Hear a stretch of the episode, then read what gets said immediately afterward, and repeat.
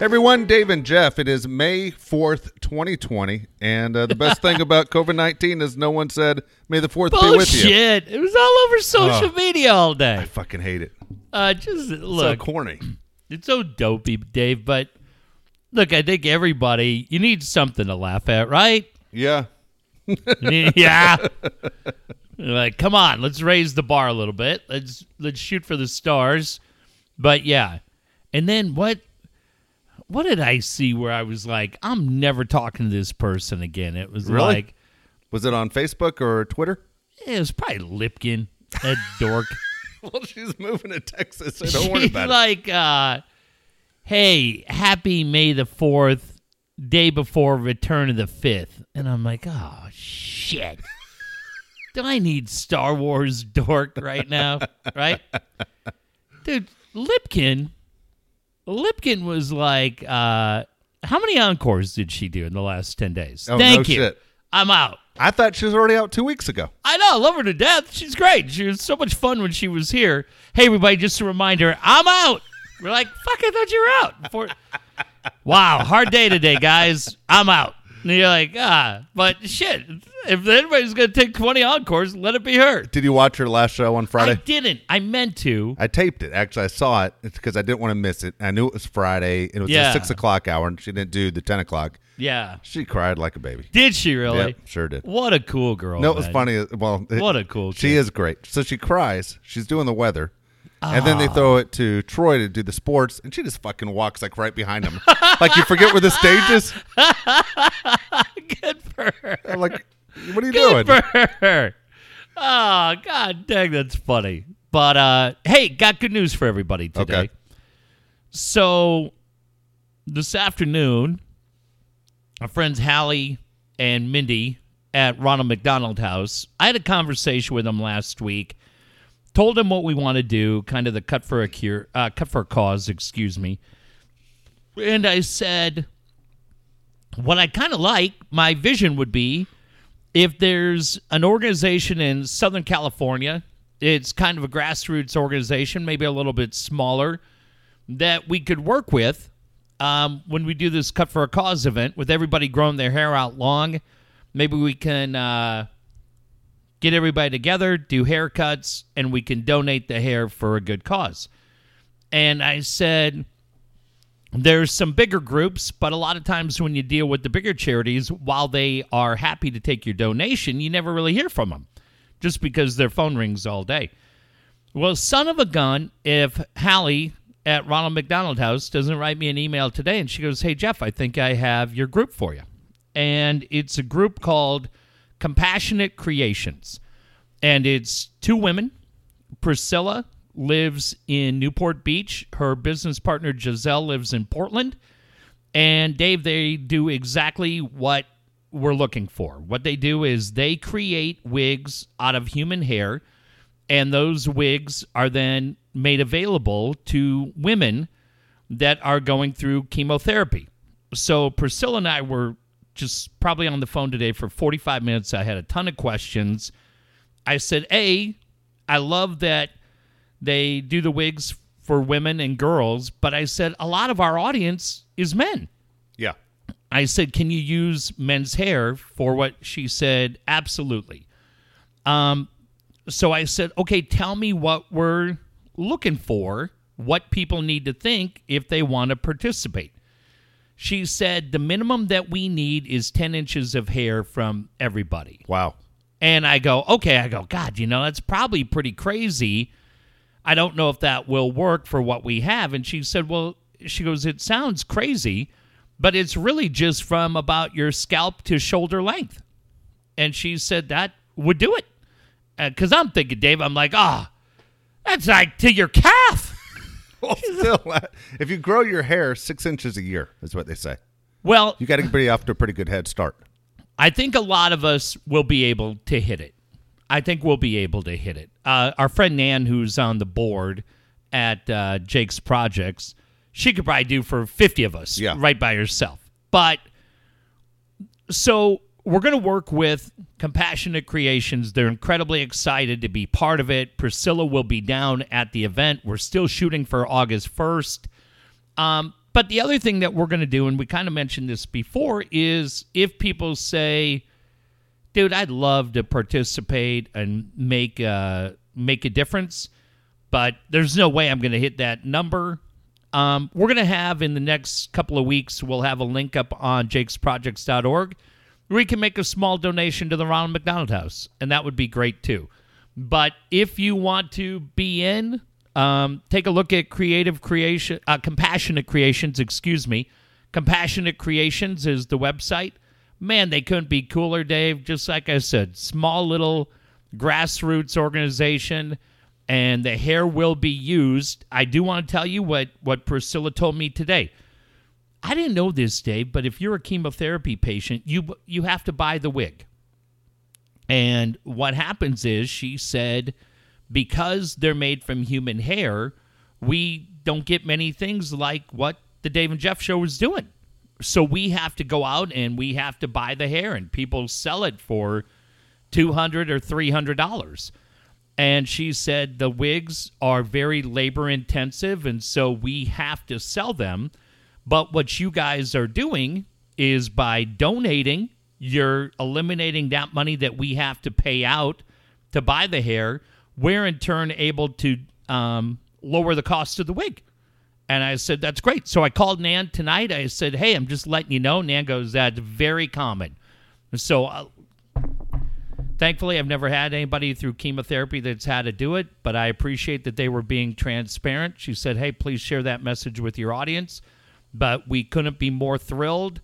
San Diego Barber College, Roy Robertson said, hey, we're in. So, yeah, well, the sign-up page is already there at jakesprojects.org. If you say, yeah, I want to be in, and I can make it, and I'll deal with it, go to jakesprojects.org. Kyle did a great job. Put it right on the front where it says sign up for Cut for a Cause, and then we'll have more information, details on Compassionate Creations over the next couple of weeks. You'll see that, the link for the Ronald McDonald House, but just kind of a cool thing for Jake's Projects, and I think it'll be a really, really good day. Are your kids going nuts with the long hair? No, they like it. Do they? Well, yes, they're going nuts, but they're excited about the event. Cool. Because I said, I go, hey, man, you're a big part of this. But, oh, their hair's a wreck. Like mine. Mine's a train wreck. Their hair's an absolute wreck. Dude, I'm like, I wear a hat all the time, but I'm like, dude, it fucking puffs out like goddamn Brutus Beefcake. I look like a fucking idiot. We all got to go Pat Riley. Yeah. Oh, my God. Dude, I do. I fucking completely We got to go Pat Riley, Bret Hitman Hart, Triple H. Look at this shit. Hold on. Look at this shit. Oh, yeah, you're a wreck. Look at that. You're a wreck. It's a mess. But they say, Dave, I think we'll all be in. Because if you think about it, we're at, what's the date today? Oh, May 4th. We just said. Yep. Okay, if we're shooting to do it August 1st, that's another 3 months out. I think a lot of us can. But if nothing else, we'll raise some money for Ronald McDonald House. And I said to Priscilla, I go, look, with the time that everything's going on and people, I go, I don't know if we get 5 people, 10 people, 50 people, 100. But I said, if we get 5 people, we're doing something right. She goes, Jeff, you're doing a great thing. She goes, especially for the 5 people that you're going to be helping. But she goes, yeah, the more people we can get, the better. So I'm incredibly excited. They're incredibly excited to be part of it. Ronald McDonald House is all fired up. So, yeah, we want you all to be a part of it as well. So either sign up to have your hair cut or get ready. We'll make a small donation to the Ronald McDonald House, whatever you want to do, in the name of Jake's Projects. And yeah, it's a good thing. We needed something positive with all the negatives going on. Yeah, you know, again, you can sign up through jakesprojects.org. We've had people in the last few days where the site has generated traffic. Not only are people signing up, but at the same time, people are making a donation to help kids play sports. Even though right now kids aren't able to play sports, with Jake's Projects, the money goes to help raise funds for kids that can't afford to sign up to play these sports that are extremely expensive. Right. And it has been very popular the last week or so. So I'm always glad to see it when those emails come through. I want to mention, too, because I meant to mention it last week, because the draft was last weekend, and then we came on and did a show. Mm-hmm. I said I would throw out a T-shirt to anybody that can beat me in a mock draft. Well, only one person beat me. Who was that? Jeff Williams. kicked your ass. Dude, he did. He kicked everybody's ass. How many did he get right? Dude, he got like 9. No way. And so he did great. He did better. That's really good. Honestly, I went to a bunch of different mock draft sites afterwards, and he beat every single person I could find. I mean, how many people signed up? Do you know? Probably close to 20-something. No way. Fun. Yeah, that people put the time. It does take time. I mean, for me to say put a mock draft together, well, yeah, okay, I'll participate. And then people realize I'm doing this for about 3 hours if you're serious. Right. And Jeff did a great job. I knocked everyone else off, and then he sent me an email saying, "Hey, did I kick your ass?" And I go, "Yeah, you sure did." And then, great. But I mean, he's the kind of guy, dude. You should look into doing a website because, god dang, man, he was outstanding. So. I wrote to Jeff, and I said to him, so I hope if you know Jeff Williams, let him know that I'm willing to send the shirt out, but I don't have his address. So Jeff, I need you to contact me. I'm happy to send out a Dave and Jeff shirt, no problem. And just be careful. I'm sure Jeff will understand. I think everybody's moving, post office especially right now, moving a little slow with everything going on. But yeah, Jeff, congratulations. We'll get you one. Absolutely. You getting him that shirt right there? Yeah, actually, I'm wearing one right now. Got it right now. Love it. Yep, absolutely. So again, Jeff, congratulations. I meant to bring it up last week, but I sent you an email. You didn't respond back to it, so I just want to make sure that you know I'm not avoiding you. Got to ask you, did you do the hotel thing this weekend? I did. It's great. You know, I have a son. I have 2 sons. My one son's kind of going through it. A little bit. I mean, like the COVID-19 things getting to him? I don't know if it's that, man, but I was talking to him yesterday, both of them, and I was just saying, hey, you know, day to day, how you feeling on a scale of 1 to 10? And the one son said, I'm about an 8. And the other one said, I'm a 5. Really? And you hear that, and he and I talked a lot yesterday. We talked a lot last night. We've talked a lot today, to the point, Dave, that I wanted to get in front of it. He is, probably kill me, but I don't care. He has a phone interview tomorrow with the therapist. Good. And I said to him last night, I go, man, it's a poison, and you got to get it out. I know it better than anybody. You have to get it out, and he's going to do that tomorrow, and it's cool. And then the other thing that I did, because they're home, and their homework's really limited, and I'm not judging the schools or anything, right? But it's really limited, and they're knocking everything out in an hour. You can't go outside. You know, these fucking HOAs everywhere. I've never met an HOA that's impressive. Yeah. Because it's a bunch of old retired fuckheads that have nothing better to do. And all of a sudden now, because nobody else wanted to do it, they feel like they've been elected to the Supreme Court. And now they're going to start dictating rules for the neighborhood. Well, if you're not going to school and you can't get out and run around when you're 12 years old and burn that energy, and you can't go to the pool, and you can't go shoot hoops, and you're stuck in the house. And at 12, none of your buddies ever really call on the phone, right? I mean, how many people have a landline? Mom and dad have cell phones. They don't get a landline, so you can't talk to your buddies.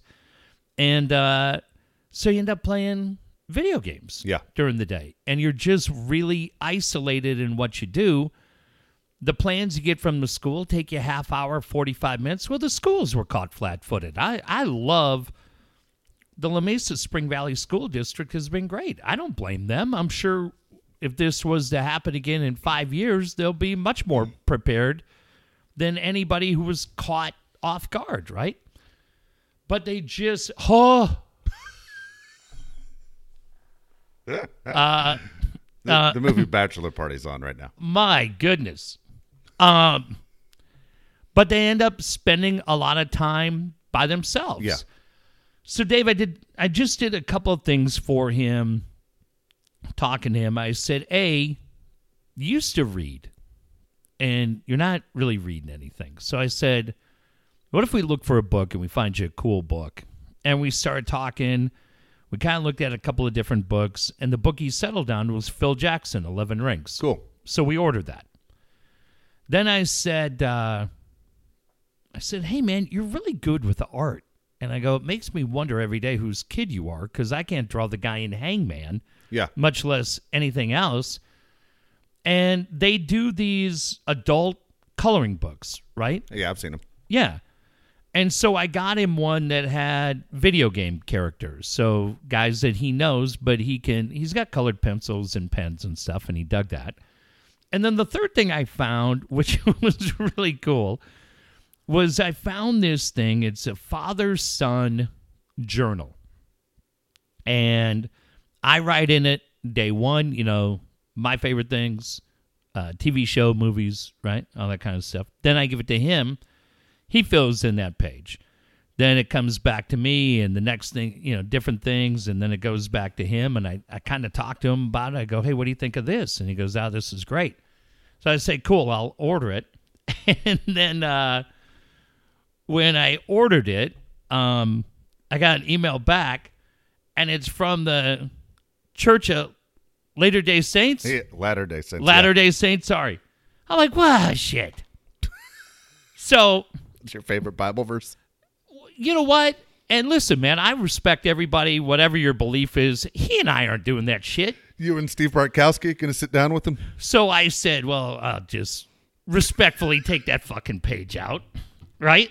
I don't need all this. No, God, hey, man, whatever. I'm not judging anybody. It's just not how he and I connect. Yeah. But you know what, Dave? I'm incredibly thankful to them. Because if I take 2 pages out, it looks like there's about 80 pages that are going to be really fun. Yeah. And I love that. And so, yeah. So the other thing is just kind of like you said, we have been getting out of town and going to Encinitas and getting a hotel. And we did it again Saturday night. And so we go, we bring the PS4, we plug it in. Dude, I watched a movie Saturday night that had me laughing out loud. We've been on like a Will Ferrell movie thing every week. It started with Step Brothers, then it was Talladega Nights, then it was Semi-Pro, and last night it was The Other Guys. Yeah, I told you to watch that. Holy fuck, dude. I swear to God, when Sam Jackson and The Rock say, aim for the bushes... And they jump off this building. Now, considering my best friend committed suicide by jumping off, like it shouldn't strike me funny. Dude, when they're like, you think of what I'm thinking? And he goes, yeah. And he goes, aim for the bushes. And he jumps, and you're watching, and you're like, fuck, I don't see any bushes. And these two idiots, and my son goes, The Rock never dies. I go, well, he just fucking died there. Mark Wahlberg and Rob Riggle and Gator. Holy fuck, was that movie underrated and funny as shit. How great is that? Michael Keaton. Yeah, I knew you'd love it. It had too many guys in it that you like. I knew you'd laugh. Dude, the storyline of Mark Wahlberg shooting Derek Jeter was funny as shit. Unbelievable. And when he's... The Yankee Clipper. You douche. And... Will Ferrell's wife's ugly as shit. Eva Mendes. Yes. And he's like... Night, Sheila. Bye, Terry. Go to bed. Go to the house, Alan. I knew you'd love it. Dude, that's one of the most... That, to me, was funnier than Semi-Pro. That should have been the movie where you're like, dude, that's right up your alley. I couldn't fucking breathe in that movie. So, yeah. The office shot? Telling him to shoot his gun in the office? Dude, I never saw it. Like, I don't know when that movie came out. Dude, at least 10 years ago. It's got to be, right? Yeah. So they were probably 1 or 2, so I wouldn't have had a chance to see it. I'm sorry. It's just kind of like one of those movies that just dropped into the abyss. Holy shit. That was funny as fuck. And so, so we did that. And then we got out on Saturday night and went up to Stone Steps. Everybody knows Stone Steps in Encinitas, or if you're a local. And Dave, man, I'm telling you, just hanging out and the whole red tide and the luminescence going on, you could see it. It was cool. And it was great in Cardiff. It was great. Encinitas and Carlsbad were all kind of really mellow, man. Oceanside, my buddy, Sean Ambrose, who owns Real Surf Shop. If you watch Animal Kingdom on TNT, it's the yellow surf shop. It's our buddy Sean Ambrose owns it. And Sean's done these shirts that say, Keep Oceanside Real. And I go in the other day, 2 different places. One, there's a little distillery that, right, bar and distillery, that or restaurant distillery that had to close. So they adjusted on the fly, and they're making hand sanitizer. That's really good. Yeah, I've seen it on the news. Yeah, so I stopped by and saw those guys at Pacific Coast. They're great. And dude's got the real Oceanside, or Keep Oceanside Real, Sean shirt. I go, fuck, that's my buddy. Did it. He goes, dude, Oceanside coming together, man. And it was cool. And then we just went next door and got some drinks and a bottle of water. And the dude working in the store, Dave, you walk in and you get your stuff, and he's got the shirt on. I said, hey, man, how you doing? And he's like, oh, we're good. He goes, hang on, fire that hand out. Come on, we got to look out for each other. They're squirting the hand sanitizer and get your sons in here. Let's keep everybody healthy. And so, oh, man, it was cool. In North County, it was a good weekend, and everybody's kind of looking out. Felt like everybody was... I didn't see everybody out in public wearing a mask. No. But we did. Yeah, so do we. I mean, yeah.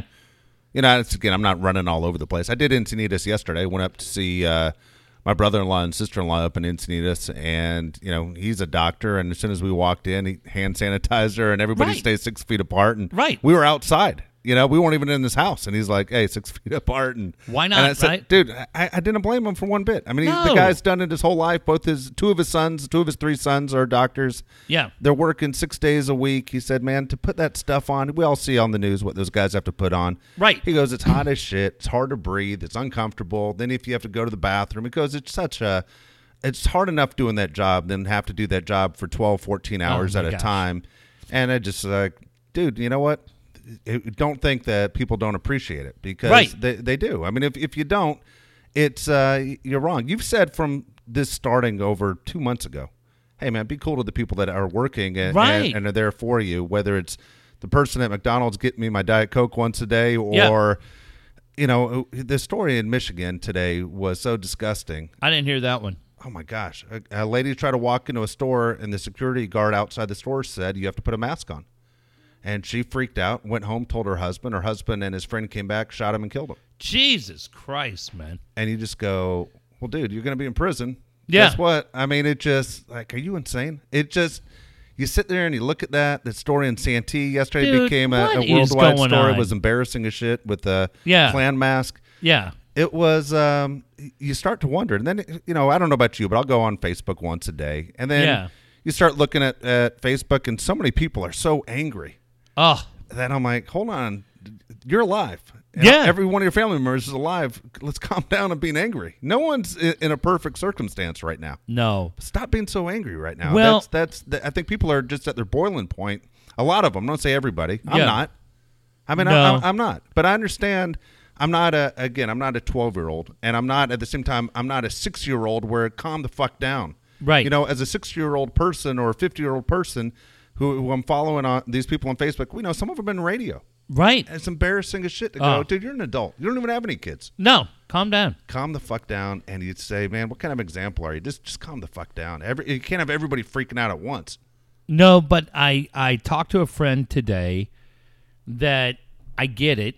It kind of reminds you, because for me, I'm lucky enough to go to work every day, and I hope that continues for as long as it continues, right?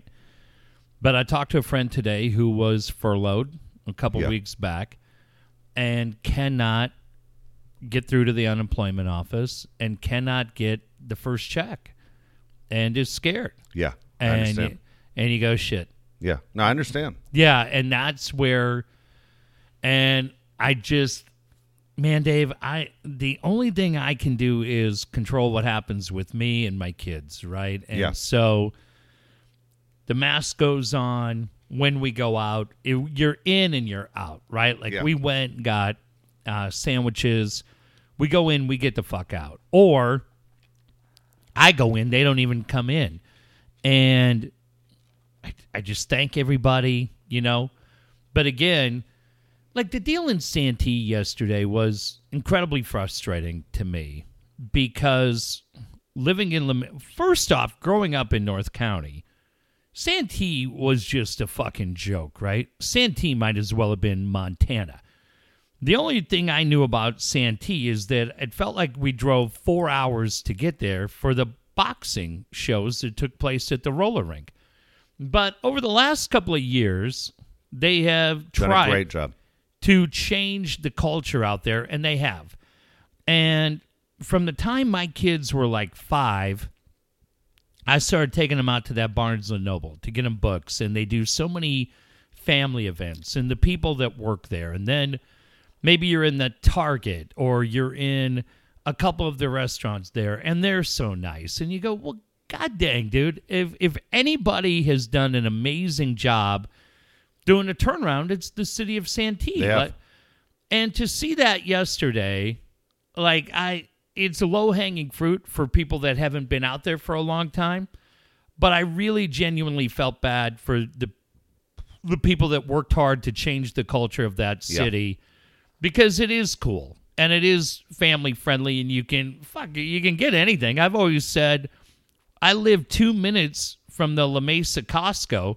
I would drive to the Santee Costco because I could get better things, and the line took half the time it took to get out of the one on Fletcher Parkway.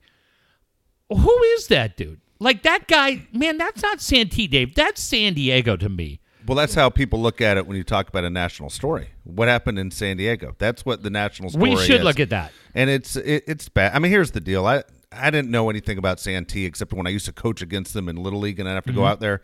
But I spent 3 years out there coaching at West Hills High School. Oh, right. So I have a ton of friends out there. You know, and so again, when I look at the area and I'm going, man, the people aren't what I thought. What the perception that was dished upon me 12, 13 years ago. And then I'll always look at housing prices. Santee's housing prices are going way, way up. You're right. It's an up-and-coming community. As you said, they've built a lot. They've given you plenty of reasons to go out there. And then all of a sudden you see a horrible story. Just one guy again. But, man, it was embarrassing. I was embarrassed for my friends, that because if it happened here in Eastlake, I'd be super pissed too. Yeah. You know, it's like, wait a second. That's not what the people, my friends, their beliefs are. No way would any of them have a Klan hat. We needed the late Sam Weish to go get that guy, find him, and get him out of here. We don't live in Alabama. You live in Santee. The next guy walks in here in a Klan mask. Like, what the fuck, dude, right? Like, we're gonna give this security guard shit for wearing a mask, but we just look at that fucking asshole like it's no big deal. And he just looked like dumb as shit too, right? He looked like, where you go, this fucking guy. Camouflage t-shirt. Yeah, just sitting there mask. Dopey. Like, dude, what? That's the people you have to deal with, right? Yeah. Those are the people that live. Anytime you start to think like, hey, we're a pretty civilized city. The fuck we are? Look at that asshole. Now, I know a lot of you, like Gavin Newsom would say, hey, man, he's not San Diego's problem. He came from Newport Beach, because when everything else fails, we blame Newport Beach. But I was like, oh, dude it just sucked. Couldn't believe it. Just sucked. But find that guy. Yeah, and then, dude, how about this shit? Yeah. One of my closest friends, doing the right thing, social distancing, orders groceries from Instacart. I don't know. I think that's kind of, I'm not familiar with them. Orders $130 worth of groceries. Yeah. And the delivery driver for Instacart stole all her shit. Holy shit. Wow. Now, like, and as of this morning, it hadn't been resolved. And again, I don't know anything about the company. I'm sure they're working to get it taken care of. But you're like, well, goddamn, if the driver's ripping you off, you think my friend's going to put another $150 out? Well, now she's going to have to do it. Now she's got to go. And so that's one more person that's in the store. Yeah, it's crazy times, man. Just, I don't know. I just...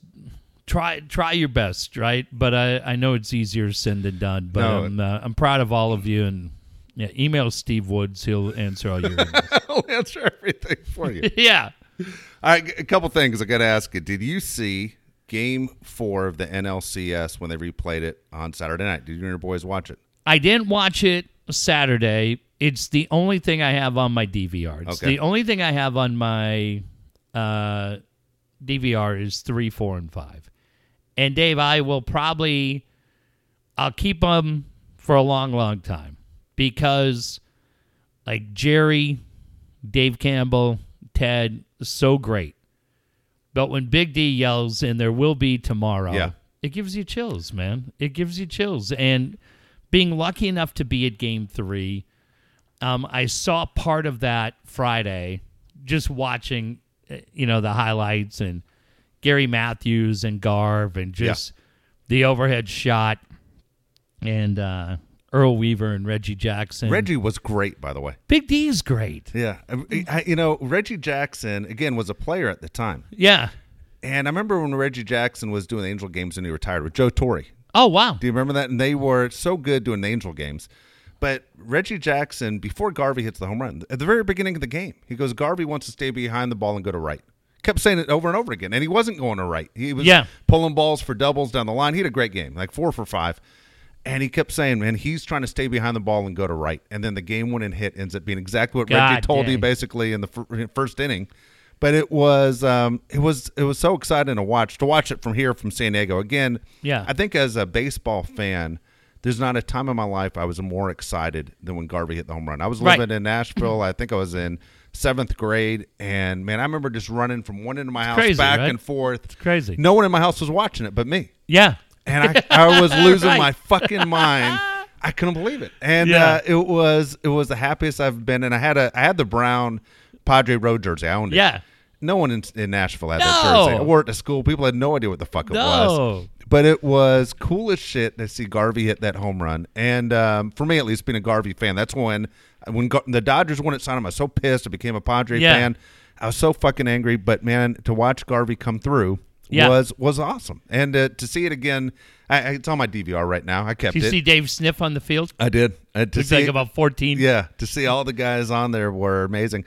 Some of the things that are weird about these games, not just the Padre games, but watching even the games in 75 when the Red Sox are playing the Red Sox. Red Sox are playing the Reds.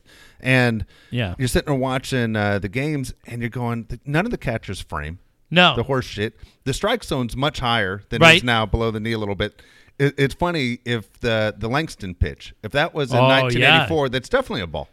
But at the time Langston threw it in 98, that's a strike. You understand what I'm saying? So the catching is so much different. The umpires, I'm watching Nettles up to bat. The umpire calls one a strike 2 feet off the plate. Yeah. And Nettles is like, fuck. Like, you're fucking my whole at bat. Right. I don't know if the next pitch is going to be off the plate and I got to swing at it. But you could see he was so fucking frustrated with the umpiring. And you go, okay, at what point did the game change? And to go...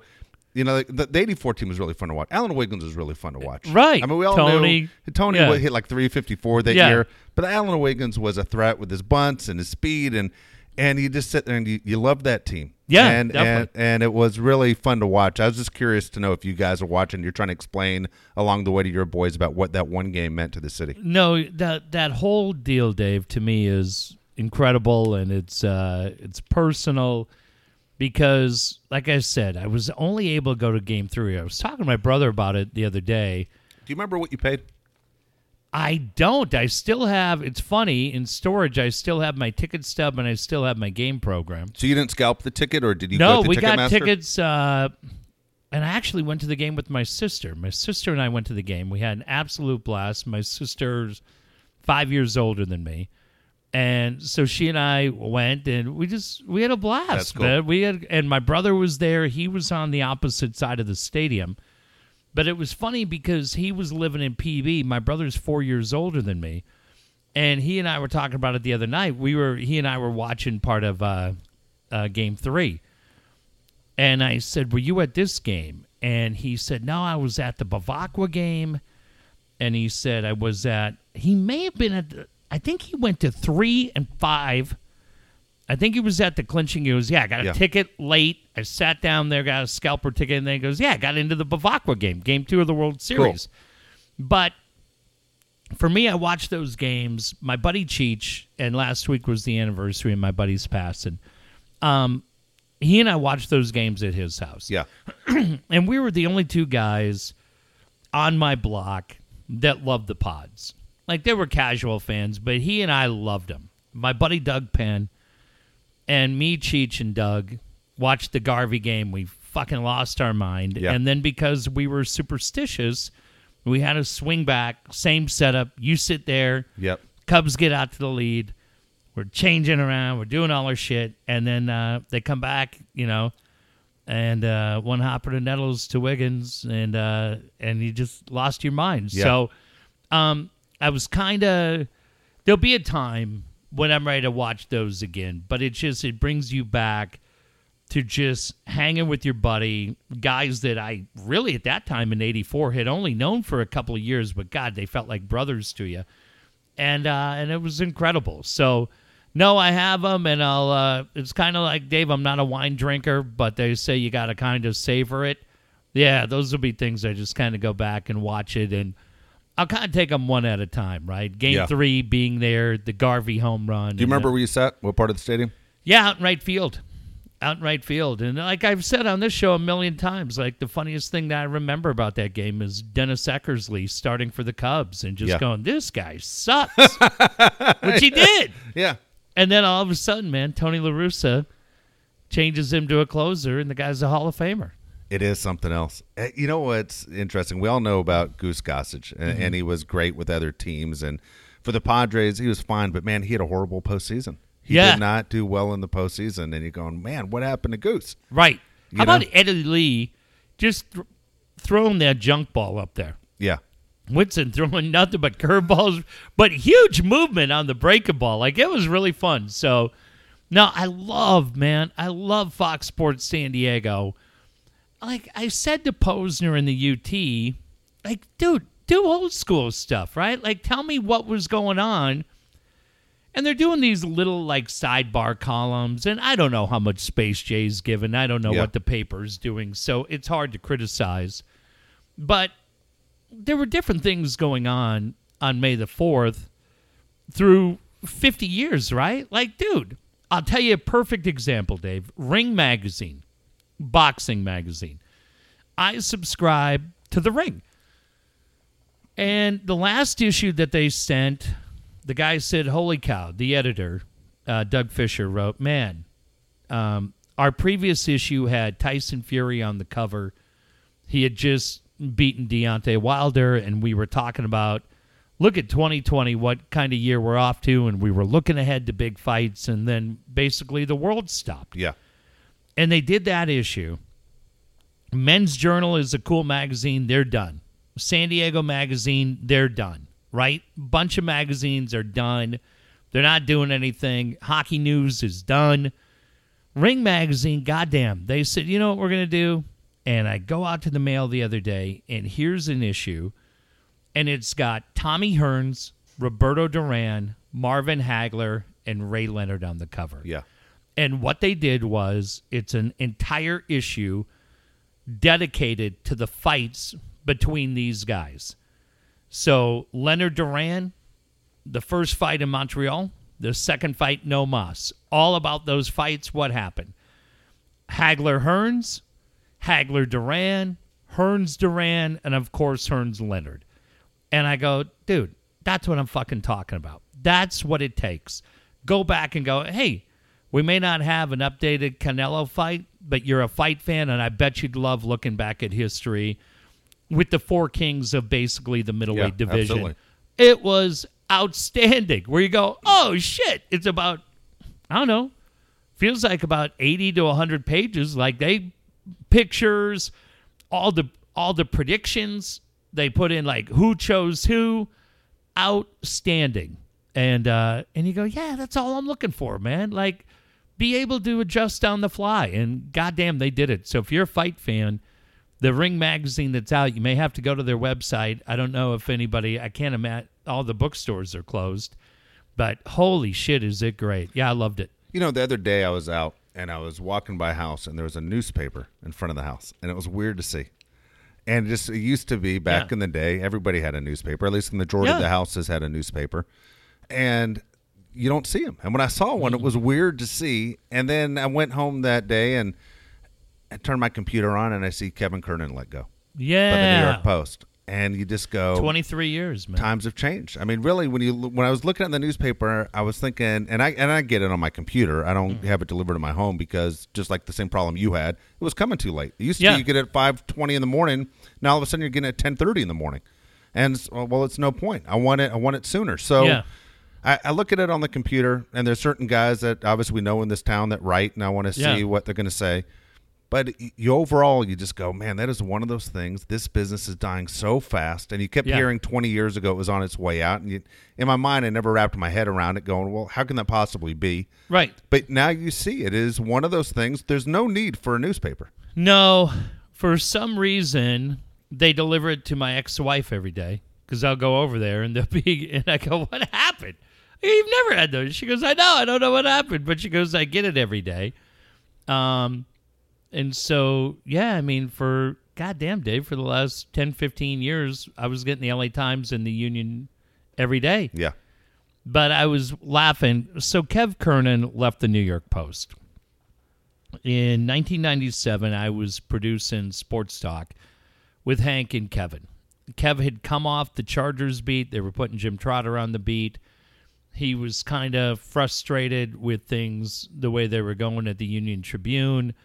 We didn't really know what our future was at KFMB as a show. And he and I sat in that ratty little studio where you and I, goddamn, 18 months later, started this show. And he goes, man, I've been called by the New York Post. And I'm a newspaper guy. Like, when you say that, Dave, when I was in high school in Cardiff, I would get the LA Times. But my number one paper that I got every day was the Herald Examiner. Herald Examiner was the greatest paper in Southern California ever, especially from a sports page. No sports pages. If you think any sports page, whether it was the Union, whether it was the Green Sheet with the Tribune, the LA Times, the fucking Blade Citizen, the Times Advocate, any of these other fucking papers that have come through this city, all nice guys, nothing compared to the Herald Examiner. It was the greatest sports section ever. And they went out. I always kind of felt that way about the New York Post. I go, God damn, this is a cool paper. And Kevin and I just sat in there and I was like, dude, you're a Jersey guy. His kids were, Kelly and Corey were younger. And, but he went back and took it. And for 23 years, man, I think he went back and he was on the Knicks beat when he left. And then they gave him a chance to be a columnist. And holy shit, man, he lived the life of Riley for the last 5 years, traveling, Little League World Series, whatever he wanted to cover. But it's a changing world, man. And so I said, well, shit, come on back. We'll put the band back together. Yeah. Right? Hank's not doing shit. Kevin Finnerty's fucking around. I go, we'll put this shit back together. But I genuinely felt bad for him because he loved to do it. He loved that paper, and yeah, sucks. You and I used to make the joke all the time when Kevin would come on, because he used to come on as a guest all the time. Yeah. And whenever Kevin would come on, we would ask him, hey, it's big news that the COVID-19. Alex Rodriguez was traded from the Rangers to the Yankees. Well, guys, just like I told you back in 1993. And we'd like this fucking guy. Remember that shit? He always acted like he told us ahead of time. I wrote it. And you know what, Dave? He may have. Oh, my gosh. We were just like, this fucking guy. So when he said, hey, I was let go after 23 years, first thing in my mind is, well, didn't you see it coming? Yeah, didn't you write it? You're like, no, you don't write that. But you hate to see it from all these guys. I mean, all these guys that we know. We saw it kind of with the North County Times when guys are losing their jobs, and you're like, that seems strange. Well, it was terrible. That paper was bought by the Union Tribune just to put that paper out of business. Yeah. That's the only reason. And all those guys, whether it was Jay Paris, John Maffey, Scott Baer, and others that wrote for that paper, the Union Tribune ownership group basically bought the North County Times to fold the North County Times. And it really was awful. That sucks. That was a fun little paper, dude. The North County Times was cool. I liked that paper. They were good, man. And we knew so many guys that work there. Yeah, Scotty Baer did a great job. And it was...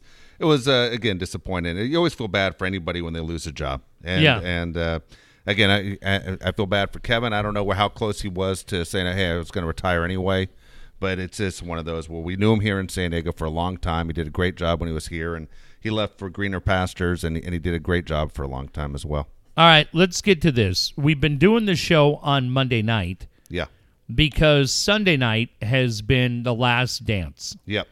And, Dave, I told you. I said, Monday, episode 1 and 2 were probably an 8. I thought pretty good, a lot of background stuff, and you go, okay. Episodes 3 and 4, I go, yeah, it's good, but I'm kind of waiting for, like, where's the steak, man? Yeah. Where's the steak on the bone? Holy cow. 5 and 6, which aired last night. Yes. Okay, it starts with episode 5 with Kobe Bryant, and when you find out that that had been taped a week before Kobe passed away. Dude, how you can't watch that and just be like, oh my gosh, right? Yeah, you're watching this thing. That's how I feel every time. I follow his wife on Instagram because she constantly posts stuff about Kobe and her daughter who she misses so much. I know what she's feeling because I felt the same emotions. You know, there's a time period where it hits you in waves. And so I like when she posts stuff. But I'll tell you what, outside of Jake passing, Kobe Bryant passing, and I didn't know Kobe extremely well. I mean, I knew Kobe, but I didn't know Kobe. I didn't have his phone number, but it's devastating that Kobe died. Kobe meant so much to our family, for my kids. He was their guy, and it's just so freaking sad to see. I love the way they showed the Kobe Bryant part. I love how they're saying, you know, in memory of the whole deal. Yeah, you know. Before you get into it real quick, someone asked me the other day, what's your favorite Michael Jordan moment? I go, you know, it used to be when he hit the game-winning shot at North Carolina as a freshman because I was a Carolina fan. But honestly, Michael Jordan speaking at Kobe's funeral was my favorite Michael Jordan moment. Well, and I think, Dave, after what we saw last night in episode 5, to me just magnified how great Jordan was at the memorial. Yes. Because Jordan has been in the shadows, and you go, man, you don't see much out of him. You don't hear much out of him. Dave, I tell you what we saw in episode 6, the entire episode to me, I'm not claustrophobic. It made me claustrophobic watching that. Yeah. I am a Jordan fan. I absolutely loved watching the recap of the Bulls and the Knicks. Yep. Because I just remember as a casual NBA fan liking both of those teams. Yes. So I didn't hate the Knicks. I didn't hate the Bulls. I could sit there and watch that and enjoy it. But when you see the background of what's going on, what Pat Riley is telling him, what Phil Jackson's saying, and then you go from that to the play or to the finals with Barkley. I've never liked Danny Ainge, but I love Barkley and the Suns. Goddamn, Dave, when he's talking about Dan Marley and he says, I know Jerry Krause likes Dan Marley, you're like, oh, no. Yeah. Dan's going to get ruined. He was trying to trade Pippen for Marley. How about that? It's absolutely. But, Dave, I'm telling you, when you just see the mass of people that surround him everywhere he goes, when he's lying on the couch in the hotel and saying, you can just see it. I can't leave. I'm here. I just go, oh, my God. Like, it just gives you, like, the whole thing about the shoes I found really good. I loved all that. How crazy is that he wouldn't even talk with Nike? Right. Yeah, and his mom's made him take the meeting. But I kept saying, where is the moment going to be in this series where you go, oh, it was that feeling when I'm watching it and I go, I literally feel claustrophobic and I'm not even in the same room because everywhere he goes, there is the mass of people. And when the guy said, I believe it was the media guy for the Bulls, who said everywhere he goes, there's people waiting for him. And the time he's spending with the sick kids, the media, right, all the different things he has to do, but when the PR guy from the Bulls says, and then every night you have to go out and perform, 62,000 people in the Georgia Dome, I just go, okay, that's what I was waiting on. 1 and 2, 3 and 4, fine, setting the groundwork. 5 with Kobe was incredible. Episode 6, when you see it, when he said, man, they take heroes. They build us up to tear us down because they didn't want me to be the McDonald's guy. They didn't want me to be the Gatorade guy. They had to find something. I just go, holy shit. Yeah. That was when you and I have talked about this on the show for 20 years. about like Tiger and everyone else we've talked about over the time, that we love to build them up, then tear them down and see them come back up. Oh, I just sat there like thinking about it. You go, it just like I don't think. How about when Magic said, "You guys are going to push them out of this league," right? Before he left the first time. The Olympic shit was great. Yeah. The stuff from the Barcelonas where it's like, it's not the 90s. What's that mean? Or this is the 90s. Yeah. Whatever you're saying, back and forth with Magic and Larry. But just, I go, oh my God, if you don't go through those 2 hours last night, and I think we all have an appreciation for him, but if you don't look at that and go, dude. Yeah. How did you do that? Yeah. Like in just pure appreciation, you know, it really, so much of it made me uncomfortable for a guy I've never met in my life.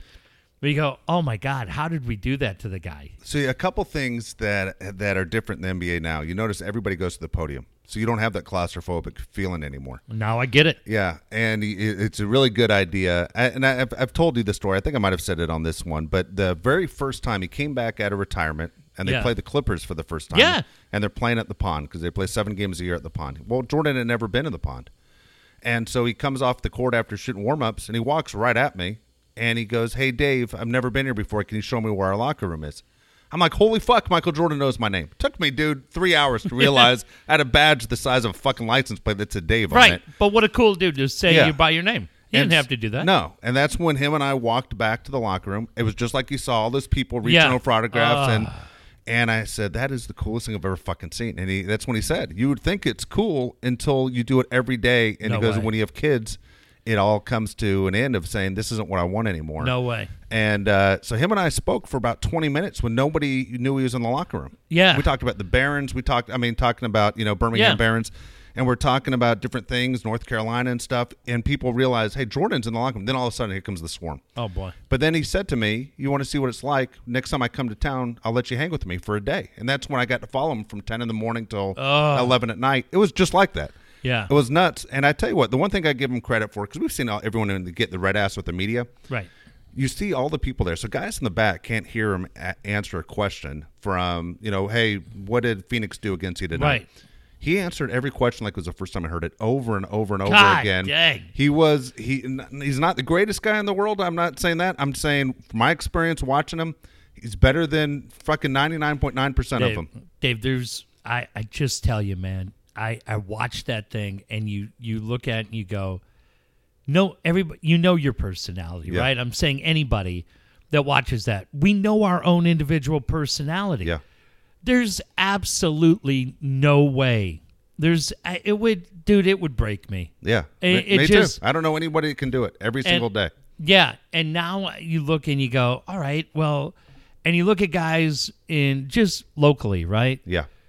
On a smaller scale, but Rivers, you asked about North County. You know what I did yesterday? We were up in Oceanside, and a wonderful friend who listens to the show, will keep her name, quiet. Yep.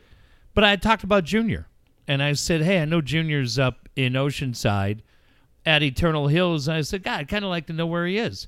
And a really nice friend of the show sent me an email and said, hey, I used to work there. Here's exactly where he is.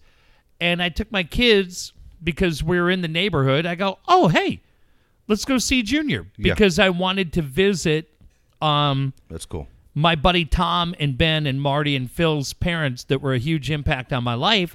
They're 20 yards away from Junior. Yep. Wow. And so I was able to visit them. But I said to my kids, I go, hey, let's go say hi to Junior, right? He's right here. So we did, but... Junior had that swarm, right? Yes. Tony had that, but not Junior and Tony, Trevor and Rivers, all of them would all tell you the same thing. Oh, we had it, but we never had that. Yeah. And I'm sorry, man. I just watched that, and I go,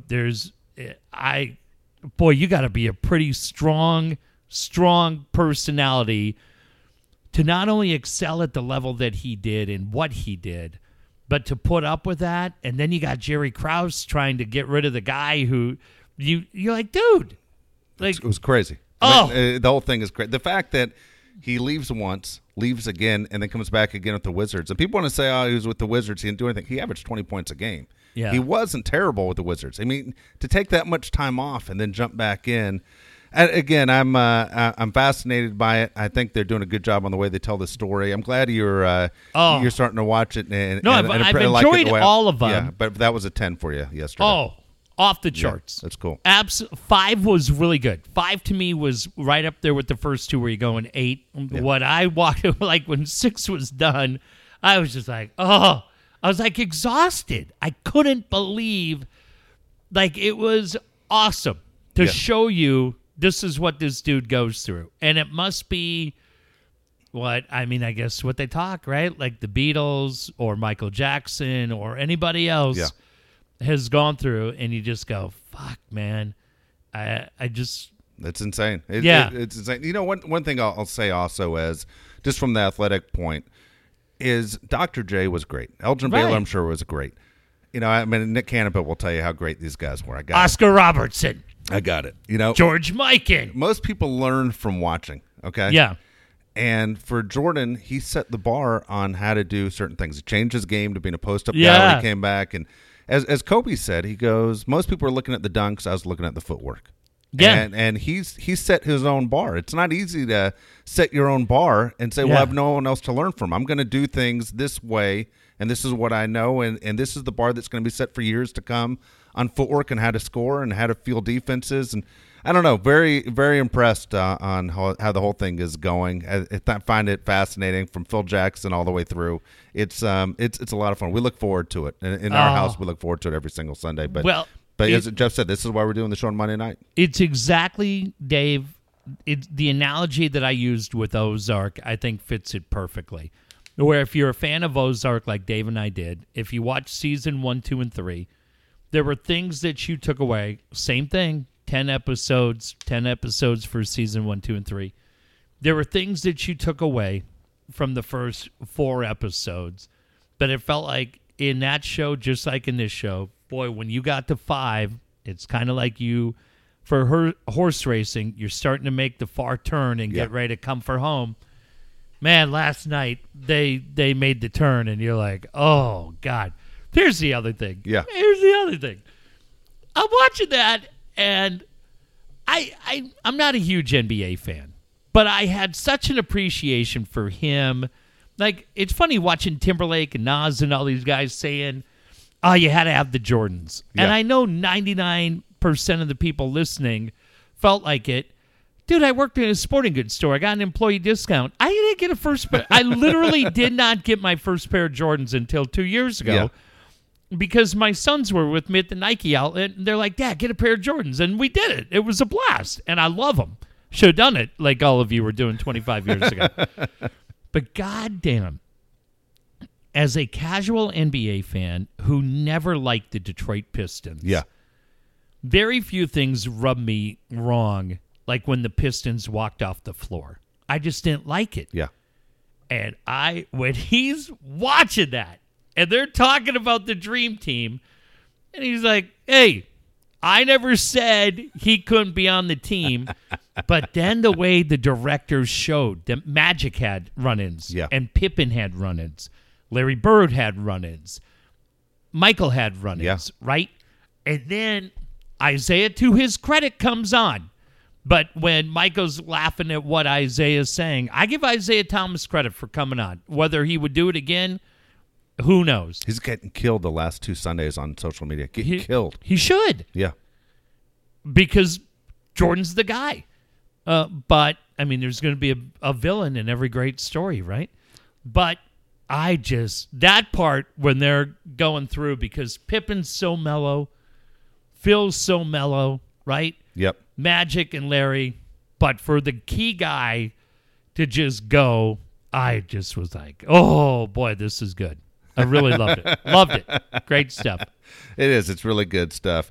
Want to mention the guys that helped get this thing going. By the way, coming up after I read these commercials right here, I have Stayer Goes, and what I picked was It's people that Jeff that within an hour you're going to say shut the fuck up. They're all going to drive you crazy, and you got to pick one. Okay, so I'm proud of my list because I know people that will get under your skin that you just go fuck it. I can't deal with either one of them. All right, I'll keep one though.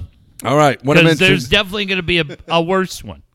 Want to mention Dan Williams. Dan Williams is your guy to help you out through these financial crisis that we're all going through right now and trying to figure out what we're going to do with our money. It seems like everywhere I go when I talk to people outside of my house, they all try to give me advice on what to do with the money. Are you supposed to sell your house? Are you supposed to invest in this? Are you going Bitcoin? Are you going Amazon? Are you going Hold on a second. AOL. I got one guy that told us AOL. Said if you get AOL stock, trust me, you're going to be okay. Yep. So overall, look, don't listen to anyone else. Talk to the guy that knows what he's doing, what's happening with your money, what's going to happen in the future. And if you're renting, how do you get out of renting? When's the right time to buy? Because a lot of people are telling you the right time to buy is just around the corner. 858-688-6813. That's Dan Williams. 858-688-6813. So my sons live in La Mesa. Yeah. And there's a new kind of apartment complex that's going up. Not far from their house, and it looks kind of cool, like 2-bedroom, 2-bath, garage, the whole thing. And my son said, boy, Dad, you know what? If you went into this spot, it would be really great because you're on the walk home, brand new places. Nobody's ever lived in there before. You should check it out. I go, you know what? I'll check it out. Now, respectfully, they're brand new places. I write an email to these guys. And I said, hey, I'm interested. Give me an idea what you're looking at. For a 2-bedroom place in La Mesa on El Cajon Boulevard, $2,800 a month. I go, what? What'd you fucking just say? $2,800 a month? I was like, is Seika leaving with me? Does Kay Parker have the other bedroom? I respectfully declined any further connection. That should answer the question for you right there. Because, yes, while you have HOAs that are full of old retired people that have nothing better to do at the time than think they're the members of the Supreme Court, at least when you're making that mortgage payment and paying that HOA, you're looking at it and going, well, I started with 360 payments on a conventional loan, and today I'm down to 340. Okay. When you've paid 20 months of rent, guess what you've done? You paid 20 months of rent. You have nothing to show for it. That, to me, was such a blatant reminder of how obnoxiously out of control rent prices are in San Diego. You have to have a guy on your side that can help you. That's why you want to call Dan Williams. Make sure the money's right. 858-688-6813. Absolutely. When it's time to buy that house, there's no one else you want to talk to. It's Brian Curry, 619- 251-1588. People call me all the time and say, hey, I can sell your house. I go, guess what? I got a guy. No matter what you tell me, I got the best guy in San Diego. Brian Curry knows the areas better than anyone else.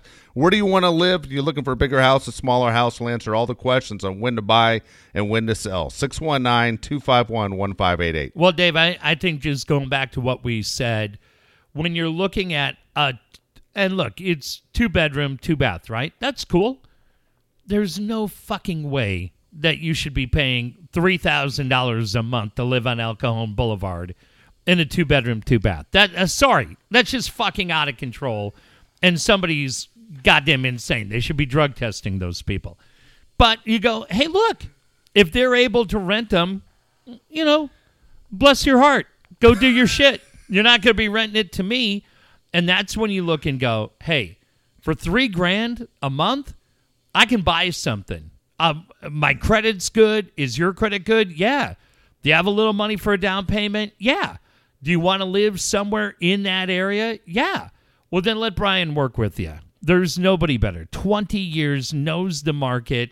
But if you are like us and you go, no, man, that doesn't make sense, let Brian help you. And the one thing, Dave, we haven't talked about for a while is we have friends that were lucky enough to get into real estate at a young age, and you live in one, and then you probably are renting one. Well, goddamn, good luck keeping that thing. If you need your property management, Brian can help you with that as well. Absolutely. You should have used the Gary Shandling line when he was looking for a place in Malibu, and they said it's $10,000 a month, and he goes, "When I open the drapes, are they going to be breast pressed against the window?" Yeah, that's what I said. Goddamn, Jeannie Pepper better be living with me. and then I'll double that payment. Oh, my gosh. Alan Taylor's your guy for that perfect pool. Man, the weather's getting really nice, and it's getting really warm. That perfect pool sounds great. I bet you wish you had it if you don't already. Alan Taylor can design the pool of your dreams. All you have to do is give him a call at 619-921-6387, 921-6387 with the 619 area code. Tailored Made Pools, that's the way to go. You know what Alan needs to do? He needs to give me a stack of about 100 business cards. Because I was driving around, and I'll tell you what this story reminds me of in a second. I was driving around over the weekend, and we were in a lot of different parts of San Diego. And I saw the most horseshit pool that you've ever seen. And you look at that, you go, you put water in that, it's like putting lipstick on a fucking pig, baby. That thing is ugly. You need Al Taylor and his group to come out here and redo this thing. Whether you're putting a brand new pool in, and God, how great would it be, especially now with the shelter-at-home order extended indefinitely? You'd be in the back, you go, sounds great to me. Perfect. Extend it out. We're going to be doing Battle of the Network Stars. We're going to have Shannon Handy in lane one, Kathleen Bade, and we're bringing Sharon Tate down from L.A. Battle of the Network Stars. I'm going to be working the Traeger grill, and nobody else is invited. But right now, you're sitting there going, no, I'm not doing that. I'm sitting back here in the dirt, hoping that fucking monster hornet doesn't show up and ruin all my bees. Call TaylorMade Pools, and maybe you're hosting Battle of the Network Stars in your backyard. So, go ahead. Well, let me just tell you this before we talk about Pfluger. So when you and I worked at KFMB...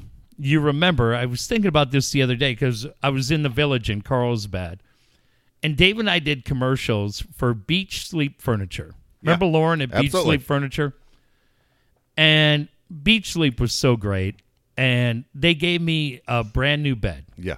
And I had moved into my condo in La Costa, and I had gone to 101 right there in Hill Street, and on Hill Street...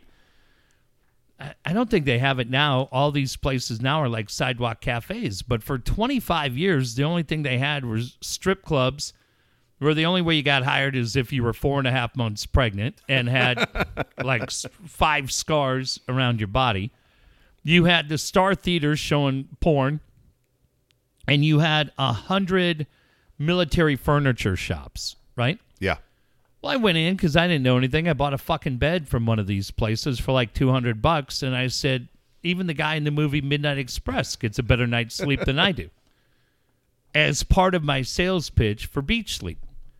All of a sudden, our sales manager at KFMB calls me in, and he says, I know the name of the store, but I think they're out of business, but out of respect to them, I won't say it. But he's like, hey, man, the guy at, you know. Yeah, so-and-so. Walter's Furniture is really, really pissed. And I go, yeah, what's he fucking pissed about? And he goes, well, he heard your Beach Sleep ad. And I go, okay. And he goes, well, you're saying, you know, the bed you have that you bought from the military furniture shop, the guy in Midnight Express gets a better night's sleep. I go, well, he fucking does. This bed sucks. And he goes, well, he feels like he's talking about, you're talking about him. And I go, where the fuck's his store? And he goes, oh, it's on, you know, Mission Avenue out by the airport. I go, I've never fucking stepped foot in that place. I go, tell that guy, go fuck himself. His problem's with himself, not with me. But I had my kids in Carlsbad, and we're sitting there right on State Street. And I go, son of a bitch, that's where the old Beach Sleep Furniture was. And I told my sons that story. I go, yeah, this guy was convinced. I go, I've never been in there. I don't know this guy from Adam, but can you imagine how shitty his furniture must have been? I'm sure all the stores up there now are of the highest quality. This was in 1999. But, yeah, when I talk about shitty pools, it made me think of shitty mattresses. And where are our friends Lauren and the guys at Beach Sleep? They need to come back. Absolutely. Absolutely. That's great. I also want to mention Kyle Pfluger. Kyle Pfluger's your guy. That perfect website. So many people right now, as Jeff mentioned at the beginning of the show, they're out of jobs. They're trying to figure out a way to start to make some money. And a lot of people are thinking, you know, I'm going to start my own business. Mm-hmm. And the way to go is, what's my first step? The website's going to be the first thing you do. Kyle Pfluger is the guy you need to call. I tell you what you do is go to the DaveandJeffShow.com website, and it says contact. There's a thing right there for contact, and you sit there and you send Kyle a message. Yeah. You can call him directly from the site, or you can send him a message, everything you're looking for. You can contact Kyle that way. Kyle Pfluger's done a great job for us and so many people we know. He's extremely busy because he's really good at what he does, but he will get right back to you. Again, DaveandJeffShow.com, and just go to contact right at the top, and it will go take you right to Kyle Pfluger. We also have Jake'sProjects.org. Kyle did an amazing job putting that together for us. We couldn't be more proud. Dave, like I said, when I'm on the phone with Ronald McDonald House the other day, or when I'm on the phone today with the team at Compassionate Creations, and I can say, hey, go look at our website, DaveandJeffShow.com, or go look at Jake'sProjects.org. Ah, it's such a great feeling, and you guys will have the same. Give Kyle a call and have him set your page up for you. All right, here we go. How old are they and how much are they worth? Okay. She was born in 1929. She's not with us anymore. It's Audrey Hepburn. Audrey Hepburn, 1929, huh? So she would have been 91? That's correct. Audrey Hepburn's the dark-haired one, right? Hell if I know. Everything I've seen is black and white. Well, you can tell she'd have dark hair. Go ahead. I don't know what color it is. Could be dark red for all I know. Still dark hair, kid. $40 million. $100 million. No kidding. $100 million. That's a shitload of money. She died? She died in 93. No kidding. Yeah. Don Shula died today. Did you hear that? Sad. Rory McIlroy. Oh, I like that one. I'll say 29. 31. God dang it. 31. Okay. Oh, this has got to be big money. I'll say $150 million. Exactly right. Yeah. Did it right on the head. I like Rory. He's cool. Lance Bass. Lance Bass. Hell of an entertainer, buddy. I tell you what, Dave, you told me I thought you were nuts. You go, Jeff, I'll tell you this. You walk out of a Lance Bass concert, I bet you don't find one person disappointed. I said you were crazy. And then I saw him at Casino Palma. I said, God damn it, Dave wasn't right. Lance Bass. I'll say he is 46. 41. If I would have had that right. Yeah. I wanted to get it right. I don't care. Damn it. Sorry, Lance. My apologies. Okay, so he's 41. They had that manager that ripped him off from all the money. Yeah. Right? They haven't toured. When did those guys last tour? Is that 20 years ago? At least 20 years ago. But he probably made some dough. He did make some dough. I'll say he's worth $18 million. $22 million. Okay. Did a pretty good job. Will Arnett, Lou Redwood in Semi-Pro. Dude, Will Arnett. Will Arnett's one of the most underrated guys, right? Will Arnett would be a good stay-or-go guy, though, because he might be a guy that you start chucking coconuts at after about an hour. You'd love him for an hour. Yeah. And then you'd be like... He'd wear you out. Yeah, you'd be like making a bow and arrow out of fish bones shortly. Will Arnett, 50? Exactly right. All right. How much is he worth? God, he did those Lego movies, man. He was the voice of Batman in those Lego movies. But he's never really been a star in anything big. I'm going to say he's worth $12 million. Exactly right. Hey! Fuck, did you get them both? Have I ever hit like that? No. Both for both? No. I like that. Will Arnett is fucking funny, dude. I like that guy. He's really good. Aaron Andrews. Oh, shit. Aaron Andrews, married to Jarrett Stahl, former Kings great. Aaron Andrews. That didn't end so great. No, they're still married. Yeah, but he had the big coke problem, remember? Yeah, he got that fixed. He's all right. He got that fixed. Yeah, okay. Aaron Andrews. Got that fixed, yeah. I'm going to say 38. 42. No kidding. Yep. Damn, dude, she's got to be worth some dough. A lot of dough. 100. No. You're too high. 70 million. 58 million, which I thought was a lot. But I thought she was pretty cool on Real Sports. Yeah. You know what's funny? You and I think we had her on one time, and she couldn't answer a college football question. And she said, do college football, and then we were hosting a college football show, and she sucked. I thought she was really good on Real Sports, man. I thought she was really good, the interview she did. Yeah. We saw her at the Super Bowl, and goddamn, she was another one that they pull in 200 different directions. But, dude, I thought her dad was so cool when he talked about her dad does TV. Yeah. And just everything that she's been through in her life, man. Yeah. pretty wild. All right, last one on here. It's the second of the Jackson kids. It's Jackie Jackson. He's goddamn phenomenal. Jackie Jackson today, happy 63rd birthday. 69. Oh, shit. How much is he worth? Well, Joe took everything. God damn it, Joe. Poor Randy, Jermaine, Tito, Marlon, Janet. Who am I forgetting? What, LaToya? Dude, I can't name them all. Tito? I think you said Tito. I can't name them all. 4 million? Dude, 200,000. Come on. Come on. I think you're better off than Jackie Jackson. 100%. I'm way better. Fuck, really? Come on, I'm protesting. Should have been nicer to Michael. Yeah, how about that shit? 200 grand for Jackie Jackson. Damn. All right, stay or goes. Stars will make you want to say, shut the fuck up. Okay. This is my guess, all right? Okay.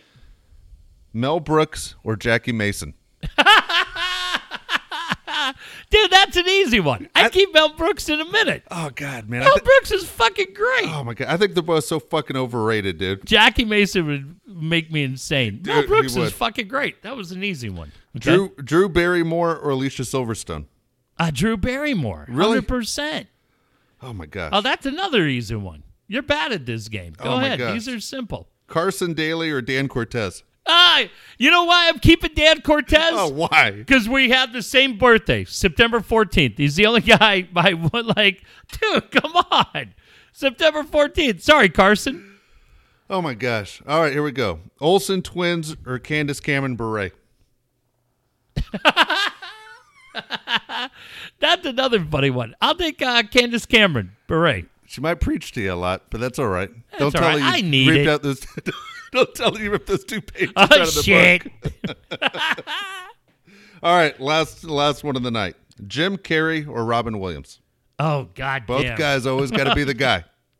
Oh, goddamn. Can't give anybody a second. Oh, dude, that's a tough one. I'll give you one because you completely failed at this game, so I'll give you one in a second. I'll take Robin Williams because I think he would have the chance to turn it off. I think he could turn it off. I don't know that Jim Carrey. Remember when Robin Williams would appear at the same time with Billy Crystal and Whoopi Goldberg? Yeah. And he wouldn't let them ever talk? Ever. He'd just talk over them nonstop? Well, they reined him in Good Will Hunting, right?